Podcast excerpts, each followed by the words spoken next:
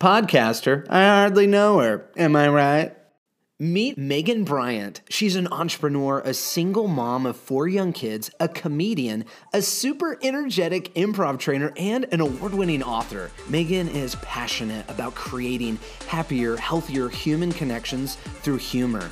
This podcast dives into all sorts of topics that tackle personal growth, professional strategies, and sharing positive messages to build up the communities around us. Each of us can make an impact. So keep in mind that you don't have to be a big deal to do big things. Thank you for tuning in. This is the I Hardly Know Her podcast. And here's your host, Megan Bryant. This episode is all about trust, my opinions on it, some of my discoveries about overcoming trust issues. And just as a little heads up, for those of you who have been listening to this podcast since its inception over a year ago, thank you so much for your diligence. You uh, will not be surprised by some of the background noises you'll hear in this, although I try to not do it super often, but sometimes it's just on the go with Megan. For those of you who are newer listeners, thank you so much for joining the I Hardly Know Her podcast posse. Uh, this episode, half of it I recorded when I was just feeling it and had a lot of uh, a, a wild flurry of thoughts in my head, and I was putting on my makeup and just kind of getting ready for the day. And so there are some uh, delightful ambient sounds of motherhood. Uh, that's the sec- and then the second half I recorded when I was in my home office, home alone on another day. So just a little heads up, this is as real as it gets, and my thoughts uh, in present day on trust. Trust. Trust, trust, trust. What does that mean to you when you think of it? The word trust, the actions behind trust, like the ability to trust. Um... I have kind of run the full, I think, potentially what the full gamut is of my own evolution of trust and how it works for me and how I allow it to be a part of my life um, in a positive way. Because um, I learned a long time ago uh, a skill from improv training, where trust is something we talk about a lot in the space of performance, because you need to be able to trust your scene partners that they are playing by the same rules you are in order to have a successful scene and have it be collaborative and have it be a comfortable um, place for everyone to feel validated and as a like an important element of the performance. And so when I think about trust in that space, and I, I do believe that because it's such a heightened awareness that I picked up on when I used this in performance, it we're incur- encouraged to make big choices, like make kind of bold, creative um, choices without really having to justify ourselves. Like in a or an improv scene, if we are the one that steps out on stage and our partner is standing there and we identify them somehow, you know, we start a scene saying, "Oh, Roger, I just had the most horrifying experience on my drive home from work." And then if Roger replies back to me saying, "Your way home from work? You don't have a job," then there's nowhere to build that simple scene um, and the, the audience like come along on the journey. But if if I start that same scene and, "Oh, Roger, I just had the most terrifying experience on my drive home from work," and he steps into that and not only hears what I says and listens to what was delivered, but then looks for ways to add and expand, then he can say, "Oh, Margaret, that is terrifying. And tell me more. What happened? I, are you okay?" And just like start building and allowing the discovery of what well what happened on the drive home. Now everybody is invested in the audience. We want if if Roger is investing in Marguerite of what her experience was, then everyone else will get on that bandwagon of wanting to see what happened and wanting to hear more. And and so and there's been many times that I've stepped into a scene with people that I either didn't know very well, or they're not very seasoned improvisers, uh, um, or they just don't really know the rules, because a lot of times people think that improv is supposed to just be this short, punchy, anything goes. There's no script attached, so you can say and do whatever. And there are people who use that in a way that is not really the, the right way, um, because they bowl over other people's ideas. They don't build. And so I've stepped out into scenes, and more more cases than I even like to think about, because it's so uncomfortable, where I offer a statement and it is immediately shot down, and then I go into like kind of a defensive mode because I just said something that was just as valuable or viable to start a scene as someone else. But if everybody else already comes in with their own ideas and objectives and they don't listen or or have a willingness to see that there's more than one way to do something, then you can't build together. It becomes immediately div- divisive and not fun to watch. It becomes uncomfortable for the audience to even watch, because they just are starting to watch then an argument unfold, or or somehow scrambling um, to put together pieces of what became immediately disjointed. Um, so I think about trust a lot, because sometimes people feel like you have to justify yourself, um, or that someone needs to earn your trust or prove themselves. And certainly there's a time and place for that. Like once, in my opinion, once trust has been broken, then yeah, there's some rebuilding that needs to happen, and to determine if you can regain good footing with that trust. Um, but I just learned that I want to step into the space of trust first. I start with trust. I learned that obviously in the improv space, like to really identify it, because if I'm not the first person that speaks in a scene, and I hit, I hear and listen to that person, it is so much more fun and um, satisfying, and like an explosion of creativity, in my opinion, when I get to feed off of what someone else's experience is, or be like, oh, wow, I wouldn't have thought of that idea. Deep within all of our subconscious, we have all of these different nuggets of wisdom, and um, when we can feel safe to present those things without feeling like we have to explain ourselves, it becomes a really cool thing. So translating all of that into everyday life and not just on the stage, it works well in like improv workshops when I'm working with like a corporate team, for example. If someone feels like they can share an idea and not be shot down, they're more likely to continue to share ideas than if someone immediately makes them feel stupid, or like that they don't make sense, or that it was not a valuable thing for them to even chime in. Um, and yet if we like put our guard down for a minute and, and recognize that from the time we were born to all the way up to this very moment in time, in this, wherever you are, wherever you're sitting or driving or running, or when you're listening to this podcast, from this, the moment you were a baby up until this very moment when you are hearing this podcast flow into your ear holes, Your your experience is totally awesome. It's true for you. It is your what you, the way you see the world. It is the way you have learned to adapt to certain types of situations or outside influences. It is no less um, valid than my personal experience from the same timeline up until. Um, You know, we come together and we get to share ideas. So in in the space of trust, like if we can feel comfortable saying things that we believe in and have it be okay that maybe our opinions are different or our belief systems are different, and it doesn't make us any less valuable as a human, then we can start making some real progress. So um, when I meet someone new, um, I just...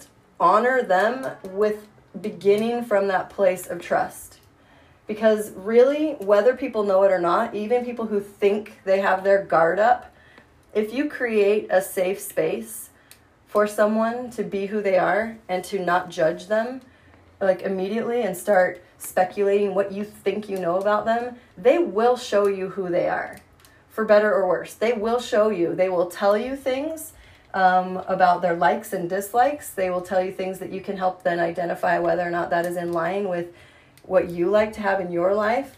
They will show you who they are. And then it's up to you, it's up to me to listen to those things and to um, adjust accordingly. So I've mentioned um, before in other episodes, but I'm going to reinforce really quick the the the whole thing about suspension of judgment, because um, that's another thing I learned in improv. And suspending judgment doesn't mean at all that we are not going to judge. I learned a long time ago that when I was teaching improv workshops that I couldn't tell people to stop judging. Don't be judgmental. Don't be critical, because by nature we do that all the time anyway. We we just we do. We're constantly evaluating the things around us. We're making um, judgment calls of what things we want to participate in activity-wise, or what clothes we want to wear, or how we want to react to someone's Facebook post that offended us. Like, we're constantly in that evaluation mode. Um, and so no doubt we're going to be judging, judging things and critical. And we certainly do that with ourselves, of being overly critical sometimes about things. But really what we should be doing with that judgment is using it as a way to inventory those things that we are seeing and experiencing, so that we can, um, decide what we want to do with it. Become empowered by the awareness of when we are having those thoughts. All all of the, the rules of improv, in my opinion, can ultimately be t- uh, be tied back to uh, self-awareness and being um, active participants in our own lives. And oh, geez, you scared the crap out of me. Bye. You, you. You did scare me. Good job. That's, Wait, that's, first I scare you. Yeah, is he going to scare me too? Yeah. Oh, well, I don't want him to scare me. Oh, goodness, I do startle easily. Um, so when we're, it's all about self-awareness of when we notice that we're doing something, then we get to decide, okay, now what do I want to do with that information? And do you have to take action? So all of these things coupled together, the suspension of judgment, like noticing when we're having critical thoughts of ourselves or others, we can then either react to it, or we can process that information and maybe move on with our day and not waste a bunch of time and energy on something that really maybe doesn't matter that much. Um, and so back to the trust scope, right? So um, I start with trust. And what does that mean exactly? Like, I just assume that people are really trying in life, for the most part, to do the best they can with what they know so far, what they've learned, what their experiences are, whatever their frame of reference is. I really do believe that people are functioning to the best of their capacity. In some cases, they don't function in a way that is acceptable for me, and I choose to remove myself from that situation or from their presence. Um, and I don't always even have to address it. Sometimes it's just as simple as unfollowing someone on Facebook. Um, other times it is a more difficult thing if it's a a long-time acquaintance, or like if it's a coworker or a family member. There's some things that make it a little bit more challenging. But regardless, if you don't feel comfortable with something, um, and it is not a healthy thing for your, uh, for yourself, you get to make the choice then to only allow things in your life that you want in your life. Um, and not, what, buddy? We want to make a cardboard house. Okay, go for it. In my bed. So where's some more cardboard? There's cardboard in the garage. You can, and then you have to help me clean it up in a little while, okay? Okay. So people, uh, what was I saying? Um, people will show you who they really are, right? Um, mm, yep. Pausing here to recalibrate, calibrate my brain. Um, and whatever, okay, yeah. So whatever is acceptable to you. And so sometimes even if I maybe can't remove someone completely from my life because of whatever relation it is to me, if it is a coworker or um, or a family member or whatever, where there's certain components that don't feel good to me, then I just get to be in more control about what those interactions are like. I can control how much time um, in some cases, or what type of um, connection there even is, and so that I can keep my boundaries on what I want to have in my emotional space. And it's not always easy, but you can take the control over that. What? In the garage. There's big boxes in the garage stacked up. Just go get it. You'll see them. I can't go around. They're empty. What? Go look for they're the empty. No, there's some leaning against the thing by the Jeep. Go outside. You'll see a whole bunch of boxes that are empty. But we can't destroy all of them because we're using them to move.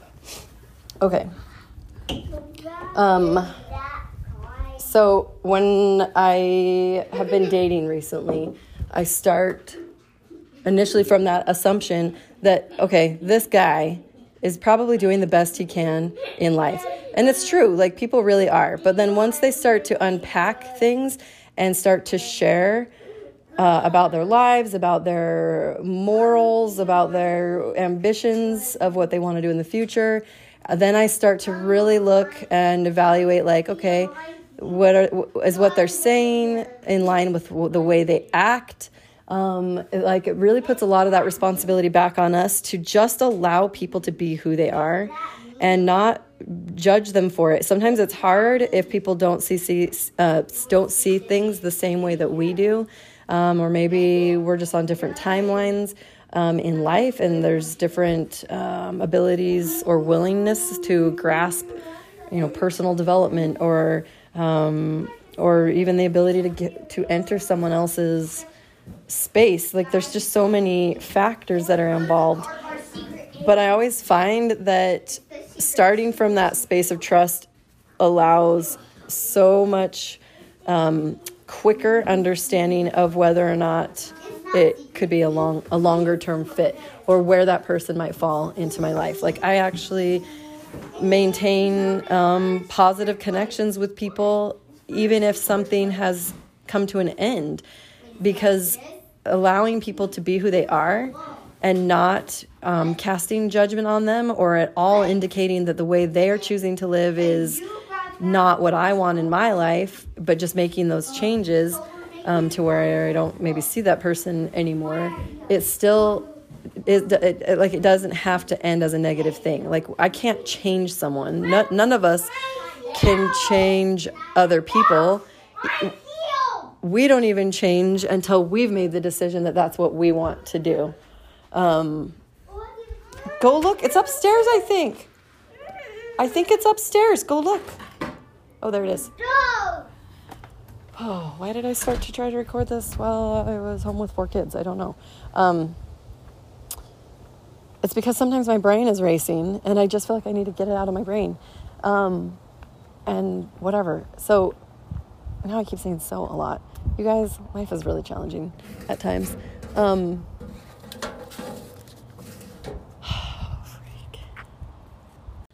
Uh, welcome back to the second half of my episode on trust. Um, this time, this segment is recorded in the quietness of my house on a day when I don't have four kids. Um, this section, though, is about trust issues. Uh, a lot of it is based off of how I learned how to trust myself and what that meant. Um, in the first half, I talked a lot about trusting others, Um, to show up who, as who they are. Like, in that space of improv, I just really learned that making making myself and my little world a place where people can be themselves and know that they're not going to be, like, destroyed for it uh, is just a really nice way to live. And it took me a long time to get here. So this section is about trust issues, because I hear people say that all the time. I have trust issues. I have trust issues. And I'm like, well, why is that the case? I feel like I used, no, I know I did. I used to have really substantial trust trust issues. And at the time that I had those, now looking back and when I really, really dug into why that was the case, it was because there was dishonesty happening. Dishonesty. Yeah, that is the right word. Um, it sounds really... Dishonesty happening in my life, in my immediate circle. Um And not only by people around me, but also by my own actions. When I wasn't living in my truth, when I was behaving in a way I thought I was supposed to because of the way that I have been patterned by different religious beliefs, by people that I associate with, just in general, watching the world of social media, or people that I admire or or, or that I don't like, and and feeling that sense of responsibility to present myself in a way that was not one hundred percent in alignment with who I really felt like I was. I hated feeling like I couldn't be one hundred percent Megan one hundred percent of the time. I, like parts of me were unacceptable. And there were times in my life where I was making unhealthy choices. I was lying. And sometimes, in my opinion, because I hate, I really hate lying, it physically makes me uncomfortable if I know I have even told a little fib. So if I am not able to be totally honest, then I close up, I shut down, I pull back, um, I avoid things, um, and I just don't give the full truth, which obviously is also a form of lying. And so when I felt myself in the peak of the inability for me to trust other people, it was because I was also not living in the most trustworthy manner I was capable of. And um, whenever there is secrets or unresolved things in your life, or just unhealthy patterns, like, like for like for example, we would say like, I don't, you know, I don't trust myself if I'm in a certain situation or or whatever. When really it's like we are, when we say that, I feel like we're trying to maybe overcompensate or censor ourselves from wanting to just be who we are. Like, um, okay, so drinking, for example, like I grew up thinking, being taught and thinking that drinking was really terrible. It was just this awful thing. It was unhealthy for your body. You became this awful monster. And absolutely, I agree that alcohol can be a very dangerous, um, obviously addictive, could be a very problematic component in many, many people's lives. Um, it itself as the actual beverage is not the problem. And occasionally, so when I was in my mid-twenties or so, I would sneak drinks at work functions because I was kind of miserable in parts of my life, and it was a little bit of an escape, but also it was fun. Like, but I behave pretty boldly anyway, and so Um, the most that happens to me is I become maybe a little more warm and cozy. Like I open up maybe a little bit more than normal, maybe a little bit louder if that's even possible. Maybe it's, that's a little scary, but, um, and people tend to use alcohol as a crutch or an excuse. So I've spent time around people, or have, um, like I've gone on dates with people who like really strongly encouraged me to drink in order to loosen up. And I was like, well, I don't really need that to loosen up. And also like, oh, what kind of loosening up are you talking about? But then people will be like, I don't trust myself when I drink. And I just think, well, if you, if you're saying that, then you already know what's happening. So don't like, just don't even try to justify it that you, you don't trust yourself to do what? To be exactly what you know to expect when you're in that altered state. Um, I'm not sure if that even makes sense, but it's just like, oh, I'll never trust myself if I do X, Y, Z. And it's like, well, if you already know what the outcome is, then you already kind of trust yourself to know what that outcome is. Now, with that information, you get to determine what you want to do behaviorally, or with certain activities in life, or or whatever it is. So when I finally came, went through just this long process, which I still kind of am on an ongoing maintenance basis of um, cleaning up things. If I if I do something I'm not happy with or proud of, or if I think I maybe have hurt someone's feelings, it, like it was genuinely because of something I did, I kind of do that maintenance to tidy up in my own life. But as I unburdened myself from all of the shame and the Um, frustrations and embarrassment and the disciplinary scenarios I had to go through in church for massive amounts of time. Like once I got unburied from all of that, and I knew I didn't want to repeat patterns in the past, I knew I had stepped into a place of trustworthiness for myself. And by doing so, by really feeling like I'm pretty full disclosure, like I don't hide a whole lot. There's nothing in my past that I would not be totally happy talking about. Um, and that I do talk about pretty regularly, and having that freedom of knowing that I kind of gave myself a clean slate after a lot of work of evaluating the things that I've done in life that I hated, that I wasn't proud of, and recognizing the things that I really love about myself and celebrating those and steering my own ship into the way that makes me the most proud of myself, so I can live in integrity and a space of trust with myself more often. And so when I kind of float around in my own little life of being like, I'm just going to be me from now on. If Megan doesn't fit in a certain friend group or with a certain company or whatever it is, then I just am not going to be there. I just won't. And I wouldn't expect anyone else to do any type of adjusting on my behalf. Um, the last segment before uh, that little commercial break where I was saying you can't expect to change anyone. Um, and I would never, never wish that upon anyone else. I do believe that there's a lot of power in sharing our stories about things that we've gone through and what our perspectives are, so that if and when people are ready to make changes on their own accord, that they have that little bit of light shown on things that they can then take and pick and choose what they want to do and implement in their lives or give it a try, but at their own pace and on their own say so. Um, ever pushing, like if we ever try to push something on someone else, there's just going to be resistance. Just as much as we don't want someone telling us how to live our lives or what we should or shouldn't do, or if you present that you're having a challenge in life and someone says, well, I would do this, blah, blah, blah, blah. And then we start getting a little bit, um, muddled, like the, the situation gets a little bit muddy, muddy if we don't know.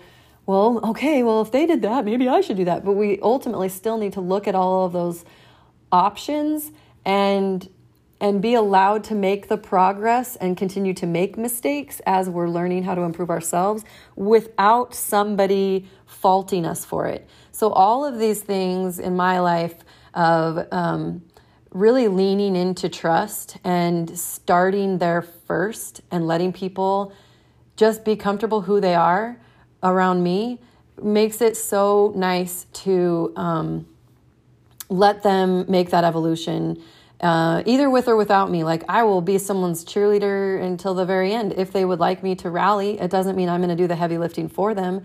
I also will not judge them or punish them for where they are in their timeline. I may not be able to exert a whole lot of energy um, to physically be with them if it's a draining or, or unhealthy situation. I can always love them, though, I, and I always will. And sometimes the mo well, not sometimes. It's easy to love people when it's a lovable, easy situation. When there is a challenge presented and there is hurt involved and there's differing opinions, It, that that's when love matters the most. And it's taken a long time for me to like really love myself and to be proud of who I am and recognize the accomplishments that I've made and know that I, I couldn't have become who I am now unless I've made some really big missteps and then embraced those lessons. And so as as as, as much of a process as it was and a hard journey for me to Um, fully accept who I am and actually be really excited about that.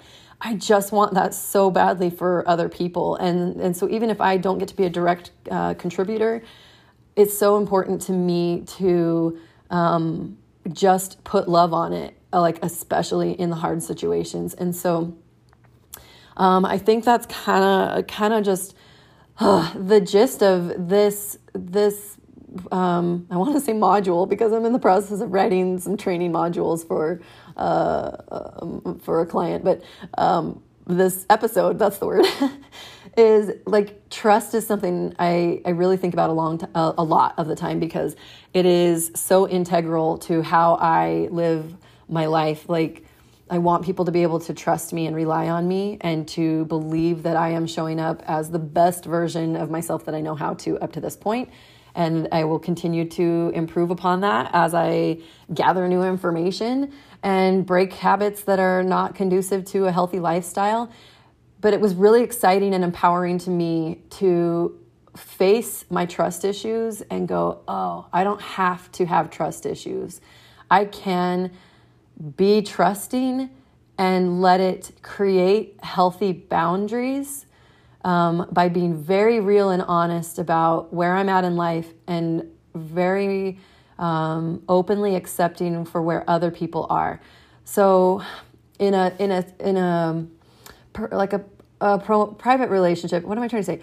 romantic relationship, I guess this is what I just keep coming back to, because this is an area that I've really, really struggled in, um, is finding um, a, a really, truly safe place where I can trust my heart in a, in a um, romantic space, because uh, I've had some missteps there, but I'm learning a lot.